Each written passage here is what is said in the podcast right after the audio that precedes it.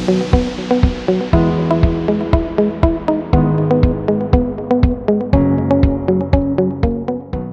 this is Jackie Miller, host of Out of Crazy Town, your guide to divorcing a narcissist. I have one of my favorite people back on the show, Dr. Justine Weber, Doctor of Psychology. Dr. Justine joins me to talk about a very sensitive and overlooked form of abuse that happens in abusive marriages sexual abuse. This is a topic that is often rife with shame for the victim and has a shroud of darkness and secrecy that often lets the perpetrator get away with their horrific behavior. Dr. Justine and I discuss this difficult topic and tell the stories we've encountered in an effort to spread awareness and give victims validation and support. I do caution against possible triggers as you listen, so please take care and thank you for listening.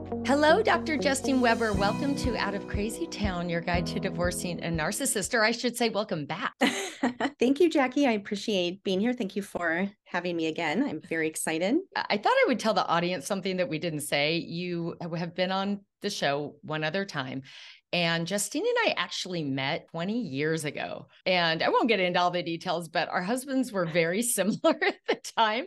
And and I met your husband first, and that it was funny, right, right down to the the companies they had and the names of their companies, which w- was even similar, which was so odd. But anyway, we met 20 years ago, and then sporadically saw each other over the years and then hadn't seen each other all for seven years and then recently reconnected. And so, and it's amazing. So now here you are, a doctor of psychology. You also are certified narcissistic abuse recovery coach. I am a coach in high conflict divorces and, and, custody battles. And so it's just so interesting how our paths have kind of merged. Yes. Very similar paths. I know. It's just pretty wild how things like that happen in life where, you know, it's like you were meant to reconnect, you know, with this different kind of different version. yeah. Yeah, absolutely. And it, has been so great because you are a therapist with the specialties that you do, just helping people recover from narcissistic abuse. Um, you're a trauma informed practitioner, which is great because I know a lot of people look for that. And so I really find you such a valuable lifeline for me to hotline to pick up and call. and so whenever you and I get on a subject, and we can talk and talk and talk.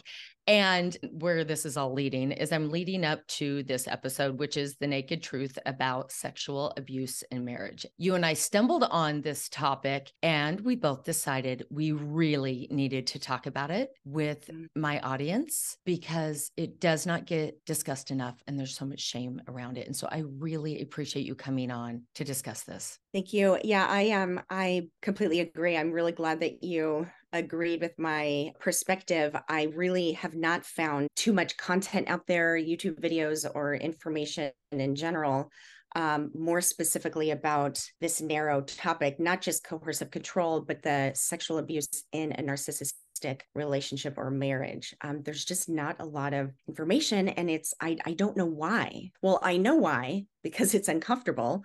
There's so much shame, but I don't know why more professionals or coaches or psychologists are not, or podcasts are not openly talking about this. It is so much more common than people would think. There's just so much shame that is intertwined, you know, humiliation, embarrassment.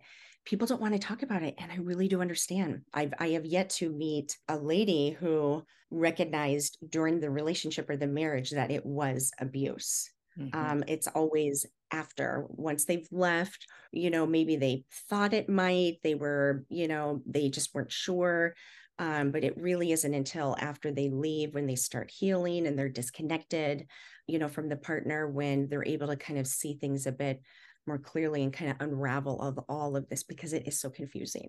I know we is. talked about that on the podcast. It's everything is so confusing. Everything is so confusing and we're go- we're going to talk about some examples on the show today because you as you and I discussed we think it's important because it's not discussed for any victims of this to connect and, and just have that validation of it's not just me oh my gosh this is a thing or that yes that is happening or did happen and, and just shed light on it and give this community the validation and support. And so I just kind of want to warn people not only just about the content of what we might talk about in, in the examples kind of the trigger warning around it and and that's what women that have have shared stories with me about this it's it's kind of the trigger. So I just I just kind of want to give warning about that. And I don't know if you, there's anything else you want to say about the examples. Yeah, so I just wanted to preface, you know, I'm, you know, obviously um, a psychologist and confidentiality is still 100% honored with anybody I've ever worked with.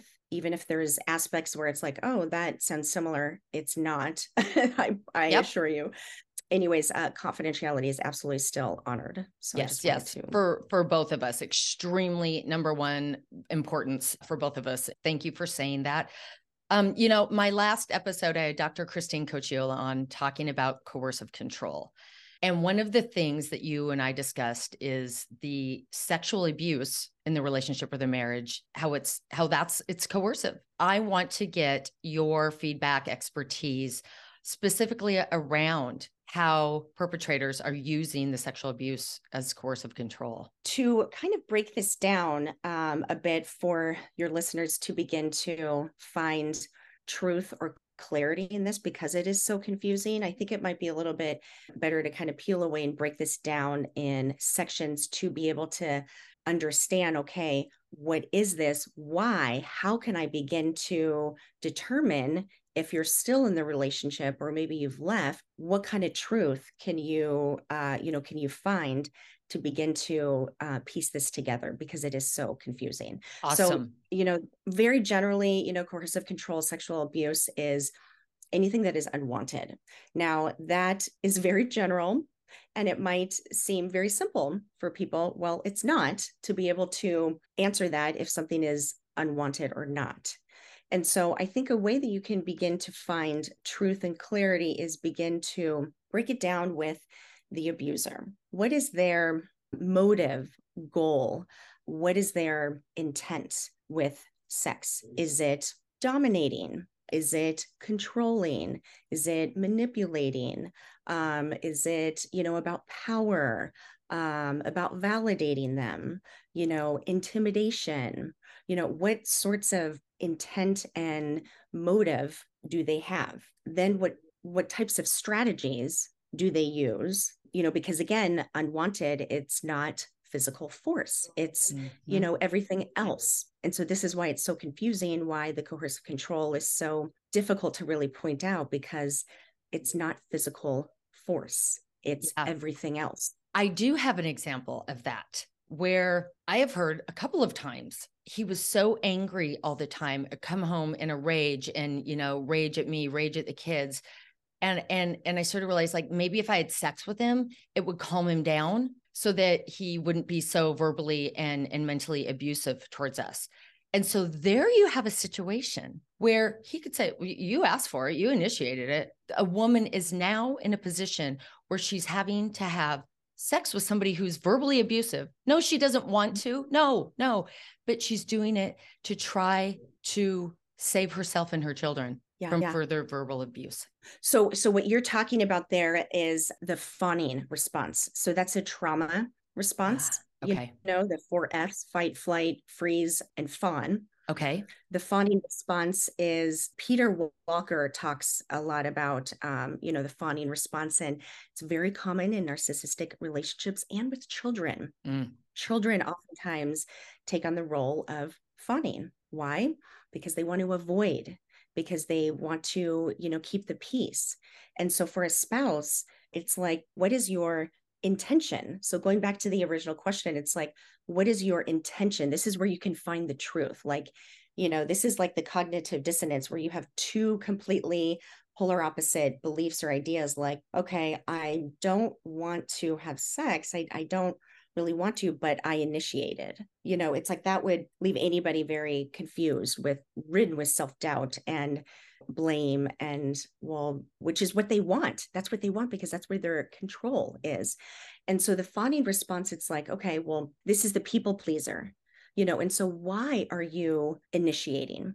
Why are you saying yes to avoid um, conflict mm. to avoid things getting worse? Is it coming from um, fear? Is it coming from, you know, this place of um, just wanting to keep the peace? And if you're not sure, maybe write it down. Sometimes if we just write things down, you know, we're able to kind of find more truth.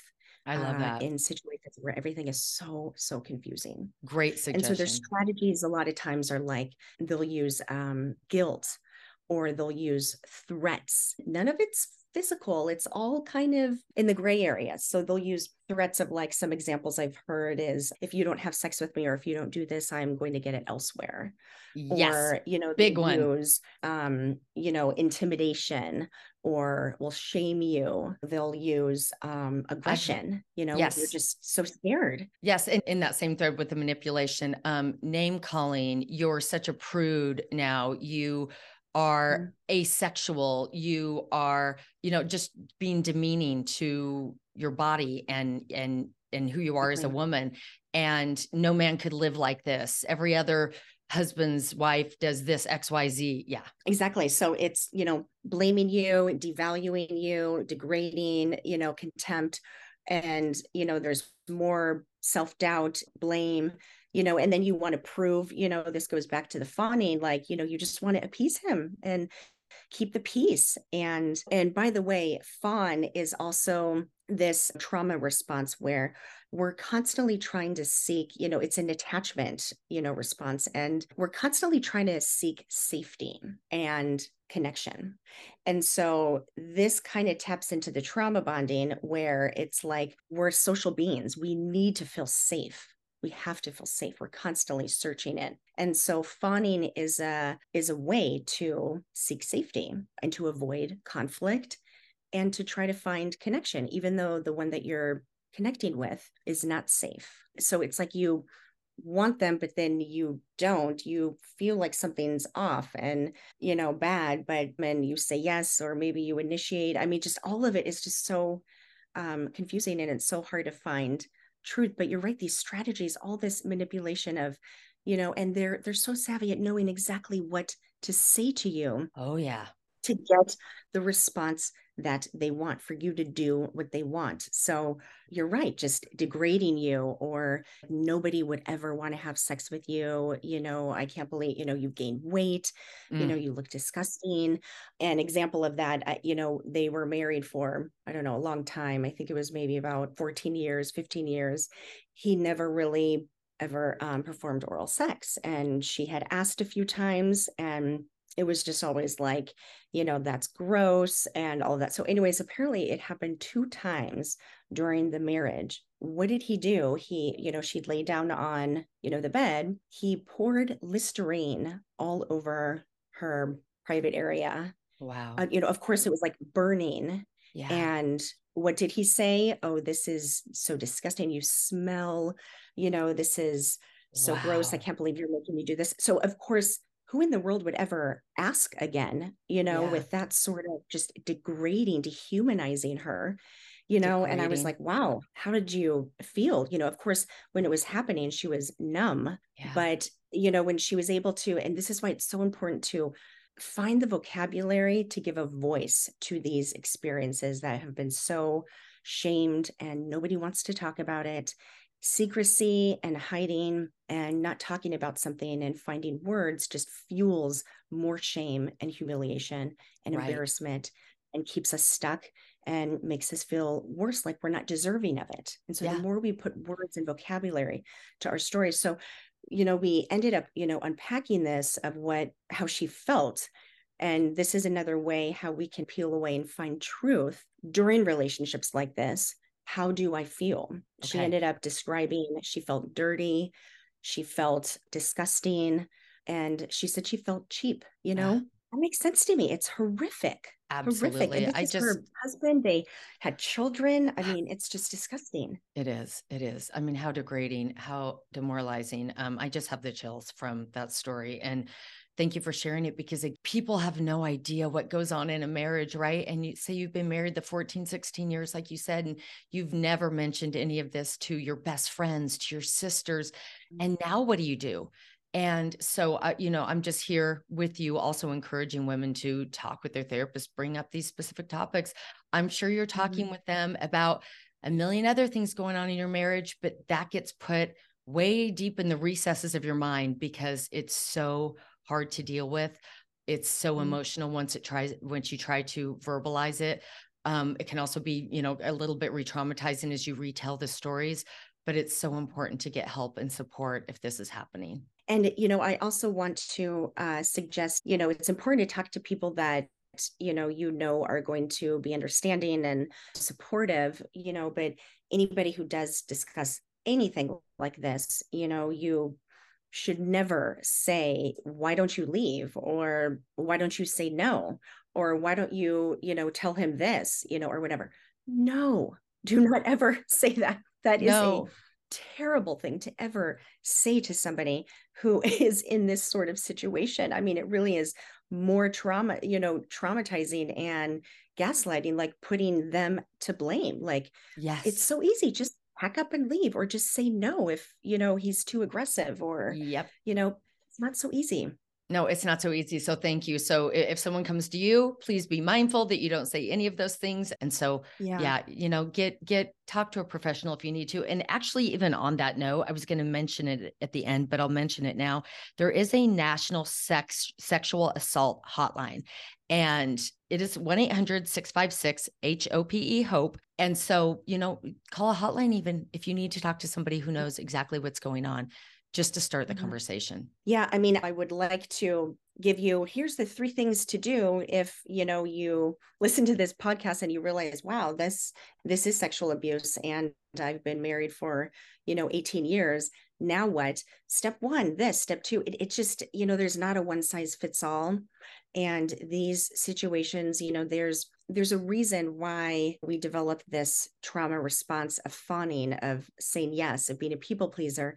It's a survival technique. It's a survival. It's fear based you know you're trying to keep the peace out of fear and avoiding of what could happen if yeah. you don't. And so we do it for a reason. It goes back to survival. Yeah. it probably is keeping you safer in that situation. Yeah. and so it's not so easy to say if you're in the marriage and this has been the dynamic of you saying yes or initiating um you know he dominates control manipulates you know degrades you and then out of nowhere you start saying no that could actually put you in a really very dangerous situation. So really you have to you know work with a professional who is knowledgeable about this and you can begin to uh, create your own plan ongoing of what would make sense in a safe in a safe way you know um, maybe setting boundaries is not an option you yeah. know i i get that what yeah. could happen you know there was this this woman you know said to me that when she was already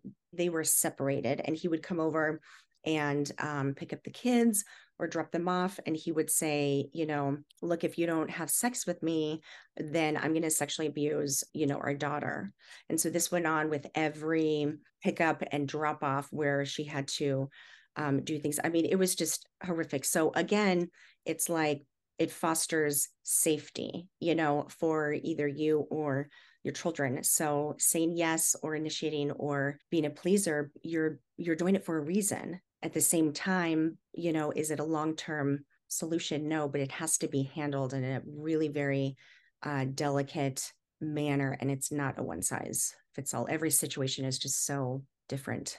Absolutely. And again, thank you for sharing that example. It's just like when we hear, you know, when the leaving of an abusive marriage is the most dangerous time. And, and that's sort of synonymous with that. It is leave, you're trying to leave this situation that they've set up that's controlling, that's, you know, abusive, and and you're putting up boundaries. And that's escalates often you know their behavior it's very scary sometimes to do that so yes come up with a plan begin to have the mm-hmm. discussion mm-hmm. to see if there's anything you can do you know to get and out surround of surround yourself around you know friends and loved one that you trust that you know are going to believe you and support you and not judge you and really just be there as a support system because that is helpful to kind of begin to uh, build your uh, strength mm-hmm. and to you know find your uh, truth you know again the more you talk about it and you know finding the vocabulary and the words to tell your story it becomes more it just makes you feel like you just more of your truth right. you know? Otherwise it's like this secrecy and it's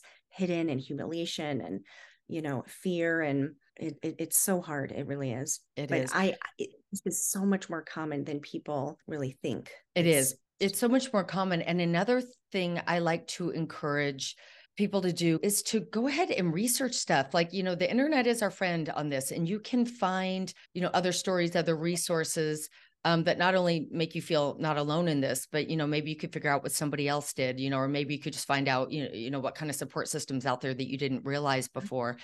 And the reason I mentioned that is because I became, and really how this started is because I I shared a story with you that I became aware of a woman who was in uh, you know you know a, a marriage that was quite long as well, and discovered that her husband had been drugging her and raping her and recording it over the years. And I, I can uh, I can hardly control my emotion right now.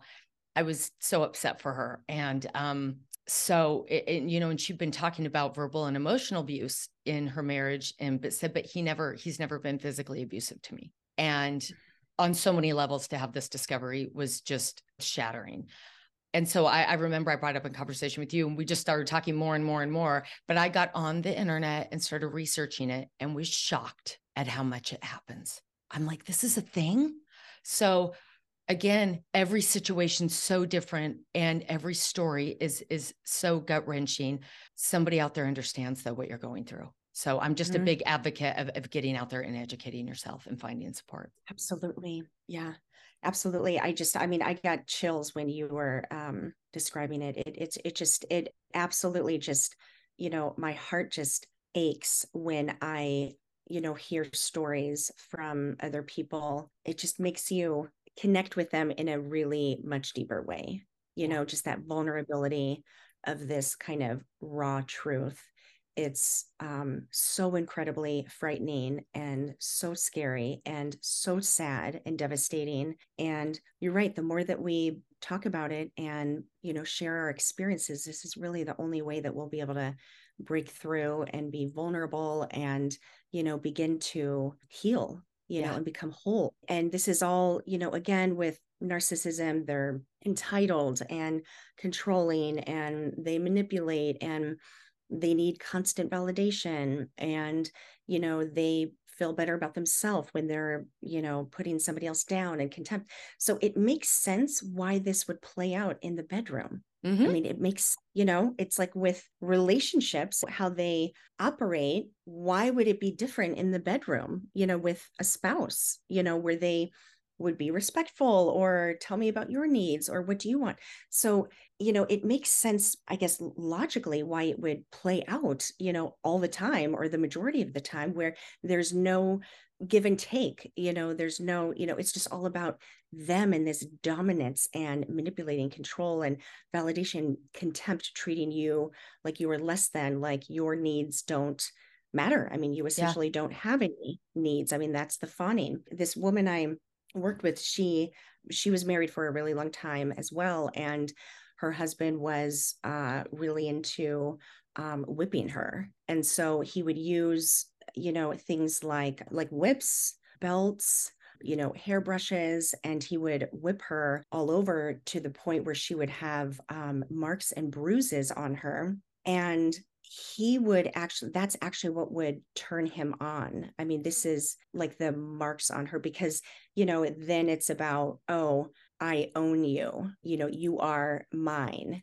And again she would apparently um, ask for it you know at times. And so talk about the confusion and the cognitive dissonance and the fawning where it's like okay no i don't like it. This is terrible. Who would ever want to sign up for this and at the same time i'm asking or initiating you know and so this is just you know at the core so complicated so mm-hmm. complicated mm-hmm. you know mm-hmm. these two beliefs of no i don't want this and at the same time i'm saying yes you know he would kind of use this like oh i know you wanted this you asked for this or it would kind of turn into this role play maybe you know the next day or something he would see her bruises and it would you know make some kind of degrading intimidation kind of like remarks like oh you want more of that i know you want that you know and and so it's like it's just so it's just so sad you know what it these is. women have to go through and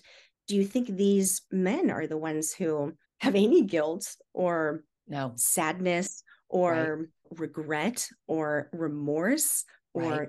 anything or even accountability. Of Right. course not. Right. That's why this these relationships are so when you've left and you start unpacking all of this and you're like, "Oh my gosh, that's what this was." And you have to heal and make sense of that and push through your, you know, shame on your own with professionals, hopefully. yeah. You're never going to get that phone call or accountability from the abuser ever. No. This is another thing that is um, quite common is um, STDs. So this is another sign of, you know, a lot of narcissists cheat. Yes. So they have sex with women, they come home, they give something to their wife. Um, the wife goes to the husband, Hey, I have chlamydia, herpes. What happens? It's her you were cheating. You were. What have it. you been up to? Yep. I knew exactly You're the dirty. answer to that. And, you know, like where I haven't done anything, like, you know, it, it just I blame it on her. It's Yep. her. I have no idea what you're talking about. I don't have any symptoms. I have never had sex with anybody. You're an alcoholic and you get drunk all the time when you're at bars. So you must have gone in the bathroom and, you know, had set like who like, I can't believe this. You're cheating on me. yes. Oh my gosh. Yes. You know, where you're just sitting there. And what- just like what that, just like that, a cheating husband who there's very specific proof of now, you've got an STD, you are now explaining um um um no I didn't you're you're you're defending yourself. They Yep. turn it around like that to where you're trying to convince them it wasn't you and they have in one fail swoop turned the whole conversation into you defending yourself when they've you know so blatantly wrong which you know and we can apply that they use that model in so many other situations in in usually in relationships or Mhm. marriage as well but yes with the sexual abuse absolutely and it, i knew the answer Mhm. to that right away uh it, it- yes it's your fault you're out there doing something wrong you know Mhm. and and back to the horrible story of um the woman that you were aware of that went through with the whipping i know it's it's they're so manipulative too in that they will gradually get their victims to that point to where the victim's like how did i end up here and and Right. again back with the insults and, and the coercive control it's we're married we need to spice things up it kind of starts that way and then why wouldn't you just at least try it and then you're thinking in your head if i'm a good wife i guess i would just at least try Right. it and we have been married for you know a few years i guess maybe we should try some new things and then next thing you know it's this and then they're introducing this and then they're introducing mm. that and then you're like how did i end up here i don't like this and now i'm in a position where i can't say no like you said and so Mhm. i also just want to acknowledge the insidi- insidious slow progression that they will often use to push boundaries push boundaries push boundaries Mhm. and use all these reasons and excuses why you're a bad person if you don't No, it it th- th- there's so many parallels with the relationship, the narcissistic um cycle of the love bombing, you know, then the you know the devaluing, then the discard. This is like when they maybe cheat or you know find a girlfriend and so forth, and that plays out as well in the bedroom with the same tactics, the same motives, you know, the same response. And so at the beginning, it's probably like wonderful. I mean, I've heard of a lot of stories how the beginning of a you know courtship of a relationship was you know they were going on trips having amazing sex you know again these people are very savvy at knowing how to hook you knowing exactly what to say and do at the beginning stage. Everything is just showering you with amazing sex pleasurable you know maybe it's all about you and you think you've just met your prince charming. Oh my gosh he's successful and he's brilliant and amazing in the bedroom like you know you've gotten a 10 and then slowly it's like are you wearing that? You know it looks like you've kind of gained a little bit of weight. Yep. Other women I've you know had sex with like you know they did this to me and it it just really you know really turned me on and yes. you know I want to be with you and I just but you know I really want to do this. And so it's just very like subtle slowly pushing the boundaries of like it develops and kind of switches to you know this is like mm. funny you want to please them. Yep. you know you want to validate them. You want to you're trying to find safety you know connection and so it ends up all being about them. You literally give up Mm. your needs. You know again it's a survival. Why would you keep asking something or wanting something if it's never met I mean, eventually you just stop doing it because it's never, you know, babies do that, you know, the whole cry it out method, you know, yeah. eventually if the mom doesn't come back to them and pick them up, they'll eventually just begin to soothe themselves, you mm-hmm. know, because somebody else, a caregiver is not going to be there to, you know, to soothe them. And so you just stop asking. So you literally give up your needs and, you know, you kind of break down your identity and you really lose perspective of like what you actually really do like or want or what pleasures you or you know it just all becomes appeasing them. Right. All about them. It just puts an exclamation point on it. That's exactly what it is. And speaking of you know that being a sign of you know coercive control and sexual abuse the, um, I wanted to talk about a few others. For instance, you if you only agree because you're afraid, and afraid could be of many different things. Um, if he refuses to practice safe sex, now that's not using a condom, obviously. Uh, it is when it is being forced to do degrading, unwanted, unsafe sex, and and mm-hmm. that is what that is referring to. I've also heard of situations where they get a woman pregnant right away and mm-hmm. to to keep her in the relationship. And yep. so just having sex strictly to trap you or or force on the other hand forcing like an abortion, you know, and yes. and so putting putting you through that trauma intentionally. Mm-hmm.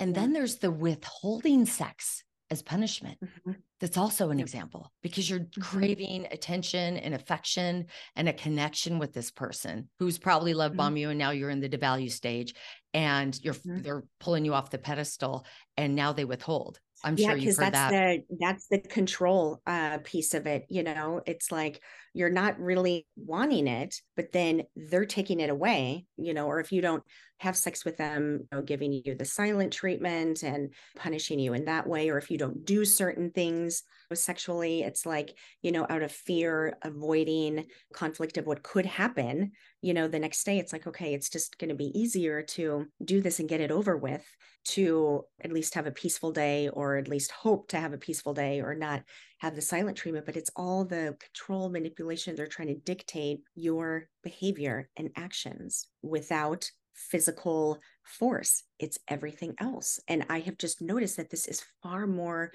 debilitating and damaging and difficult to clarify because yeah. it's not physical and so it's manipulation the control the you know silent treatment it just immediately puts you in this place of like i'm bad yeah. i did something bad thing about silent treatment that um because i have heard that a lot from women and the thing about silent treatment is i really think that most narcissists probably have absolutely no idea why they're giving you the silent treatment. It, it's just like this like way to just kind of this contempt, you know, you're less than, I'm just going to ignore you. I mean, that's one of the worst experiences as a human being is to feel like you actually are not even visible or matter or, you know, you're just invisible. I can't even speak to you you know because it, it, it, it's very common not just with coercive control sexual abuse but during the relationship of just yes. you didn't do something or whatever. And you know i would imagine if you went back why are you ignoring me? they probably wouldn't even know. It's just right. Couldn't give you a specific example but they know inherently you're like you said that there it is the the overall umbrella purpose is just to degrade you demean you and make you feel like you're nothing you're not even worth mm-hmm. um, a conversation. And so I completely agree with that. And silent treatment is also just, it, it's such a powerful way to control. And it doesn't sound like it would be, but it is an extremely powerful way to control. This is so interesting as well because I have heard, gosh, this goes back to you saying how confusing it can be. Like you say yes, but then it's something you don't want to do, or you you can even ask for it.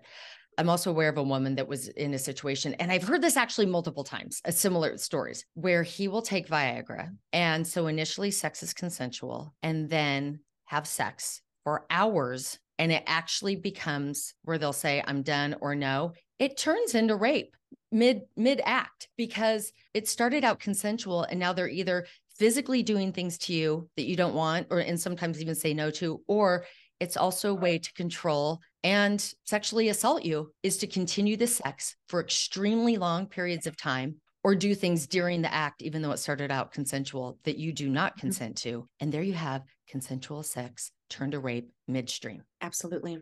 Absolutely. That's a really, really good point of how, you know, it's like the what is the intention? And and you know, I'm gonna back up too again, even at the beginning, you know, it's like, is it consensual? Just because you're saying yes, what is the what is the motive for you saying yes? You know are you trying to avoid are you trying to you know um, appease him? Is it out of fear? Is it out of you know intimidation? What is his motive for for wanting sex? Dominating. I mean that's a perfect example of domination controlling invalidating. You're just basically essentially there just to appease him and you can't do anything about right. it and then if you did say hey stop I'm I'm done I've had enough this is you know painful you know whatever then it's going to be oh you you always do this you know we never have sex calling you names you know being critical degrading your body you know it's like they just want to control everything about you for their own power control image you're right. I mean, it can be so confusing where you're like, that's the cognitive dissonance and, you know, like the fawning piece where you're like, okay, well, I did say yes, or maybe you initiated at first. Right. Even more confusing because right. you're like, okay, well, I, I don't really want this, but I did initiate it. You know, that's uh, those are two very conflicting beliefs or thoughts or, you know, or values. The other thing I wanted to say is you know a way to again going going back to like initially you know the you know the conversation how can i kind of peel away and try to find truth with these you know experiences when everything is so confusing during this abuse so his motive and intent and goal, but then also how do you feel beforehand and after? Mm. Are you, you know, just kind of like check in with yourself? And sometimes this is why journaling is so important or writing things down because when we just have this thought like,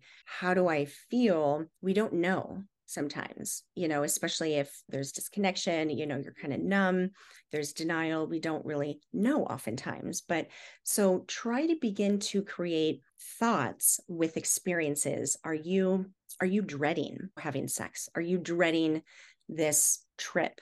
You know, are you wanting it to be over? Are you beginning to get anxious about it you know fear of like oh my gosh you know when going on this trip he's going to be wanting to have sex all the time and you know when he drinks or you know does drugs he oh, maybe talks about other women or something you know bringing somebody else in that's another you know piece of it too of yeah. you know oh want this you like women you know it's really going to turn me on you know seeing you with you know somebody else just really turns me on you know you're my wife we've been married for 20 years this is what people do why are you so insecure about yourself? Why can't you just be more confident and secure in yourself by doing this and bringing somebody else in? You know, and so it's like this you're like, oh, yeah, it's this vacation. But then you're like, okay, well, I know where this could lead and I don't know how bad it's going to get. And so it's kind of mixed with like dread, fear, anxiety. You just want it to be over. Yeah. So yeah. even if you're not able to identify the, you know, emotional piece, that's okay. What are your thoughts? If you were yep. to like talk to a friend, hey, I have this trip coming up. I'm dreading this. I just want this to be over. Like that's important information to pay attention to. Like, okay, I'm I'm dreading this. Healthy relationships, it should not feel like dread. It should yeah. not feel like fear or, you know, anxiety. And again, going back to, okay, what is the motive, the intent of your partner? It should be really about connection. It should be about really being vulnerable together and, you know, bringing you closer together. The whole dynamic, the whole foundation looks different on both ends and then together too. The motives, intentions, how you feel how he feels what's what's the result you know i would imagine in the coercive control abusive relationships you're probably feeling really bad, you know, oh. or ah. maybe a little bit angry at the person, maybe a mixture of disgust and anger or rage mixed with self doubt, mixed yes. with confusion, mixed yes. with, oh, why don't I leave? No, I deserve better. Oh my gosh. What you just said, I have to tell you, I was speaking with a group of women, and one thing I love to do is say, what does good look like? Because we also talk about too like is there hope in the future of a healthy relationship of a real love of a you know after you've been through relationship you know an abusive relationship. And so i had a woman say you know i have a great example of what good looks like because luckily i got to live it. In her marriage they there again there'd be a weekend where they're going to go away and there was sexual abuse happening and they'd be packing and she wanted to be excited you know she really wanted to in her to like be excited that they were going to a really cool hotel for the weekend. She'd muster up and really say like you know you know be a good wife be excited you're going away with your husband and she'd be mid packing and she'd come back to her suitcase and there'd be all these toys laying on top of her suitcase that she didn't mm-hmm. pack and it was her signal this is what you're doing this weekend and she said her heart would just drop and the whole trip she was absolutely just trying not mm-hmm. to even throw up because she knew what was in store for her so what she would do to cope is the second they got to the hotel room she would she would initiate it and just and so take it over with and she would just be like okay this is what i'm in for. I, I, I have no way out. And so she's the one that would get it all out and go let's go and get it over with. Mm-hmm. And she said you know what good looks like? My partner of course doesn't do anything like that now. Everything's loving. Everything's consensual. Everything's about connection like you said. And she said it took me a really long time but now once in a while i might grab a toy when we go away for the weekend and he's like oh okay awesome what do you want to do you know and and right. when we talk about it and and it's it's fun and is this okay and does this feel good if it doesn't please tell me and she said and so now I, I would never thought in a million years that i would be happily trying to do that but in a healthy relationship where it's all yes. consensual and loving you know yes. you can explore and i always mm-hmm. say your head needs to feel safe your heart needs to feel safe and your body needs to feel safe Yes. So mentally, emotionally, and physically, you have to feel safe to mm-hmm. be able to really enjoy sex. Yes, absolutely. I mean, it it should be fun bringing, you know, in new ideas or role play, but under this umbrella, this foundation of respect, safety, this balance of give and take with the goal of connection ultimately. Yeah. For the narcissist, they lack capacity to create that connection in relationships emotionally in any way and it plays out in the bedroom too they they lack capacity you know safety is such a huge huge topic because how do you know that you don't feel safe in the relationship I hear a lot of times when people are in the narcissistic relationships, like, you know, why do you love this person? How do you know that? Well, it's just amazing. It's, you know, so powerful. And it, it just, I don't know, we're so connected. And, you know, it's like everything is just like vague. But then it's like, okay, once you're in a healthy relationship, there's more clarity and you can identify clearly why it's safe and why you really feel connected. It's like that is you know, such a good point. there's there's respect. You feel safe in the relationship. If you want to experiment with something kinky I love that. I think that that is that's a really powerful tool. Whatever's going on in the relationship, or if it, you know it's sexual abuse, like I said, you know they've been told you're the problem, and so when you're starting to mm-hmm. question that and go, wait, maybe this is abuse. Maybe I'm not a loser, dirty, um, a prude, a- asexual, um, you know, whatever.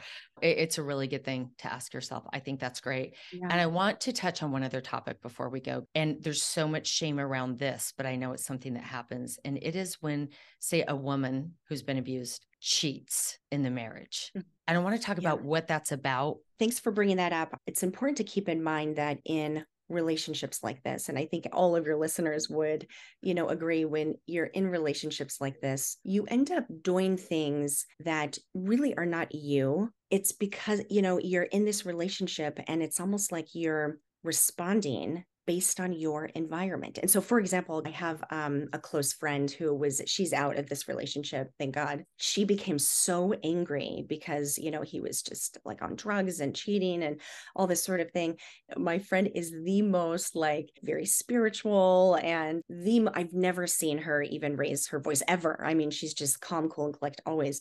Wow. And she became so enraged that she took an iPad, his iPad, and she threw it down the stairs at him and of course, it like shattered. And she just started shaking after that. And she was just, I mean, it was like a different person. It was truly a different person. And and she tried throwing it at him. Yeah. But it's like when you look at this, it's like, this is not her. In any other environment, she would never act like that. She would Yeah. never respond in that way. So for victims, they are in these dynamics and they they're reacting and they're responding out of fear out of terror out of rage out of um you know anxiety out of frustration because of all of this abuse and this environment. And if you've been with them for a long time and have children it's complicated. So going back to cheating i just want to offer you know some words that if women do reach the point in a marriage like this where they cheat, that does not make you a bad person. There's a difference between if this is a pattern versus you're responding based on an environment that is incredibly empty. You're scared, you feel alone, you don't have the connection, there's no love. And so being in a marriage for a really long time under these dynamics it you know it just makes you feel hollow inside Mhm. mixed with fear self-blame confusion anxiety especially if you're you know still having sex with him under these conditions of like anger confusion you know shame self-doubt blame so i think you know part of healing because there's so much blame self-doubt humiliation of like wow I'm a cheater. I'm a terrible person. I am not loyal. It's a big stigma like cheater. Well, when you peel it away, again, going back to the intent, the motive, why did you do it? Were you just so desperately looking for any connection because you were not getting it? Like, I understand that. Yeah. I get that. Yeah. You know, and part of the healing is really forgiving yourself, acceptance, radical acceptance. Dr. Ramani talks about that, how there can be multiple truths. Yes, I cheated. I was unfaithful in my marriage, and I'm not a bad person. I'm- so many women are ridden for such a long time of blame, you know, humiliation. They don't want to talk about it. Who, what woman wants to go out there and be like, hey, I cheated during my marriage? I mean, it's humiliating. It's embarrassing. There's shame. Right. I get it. And then the fear too is that all the focus goes on that instead of what's really going on in the marriage.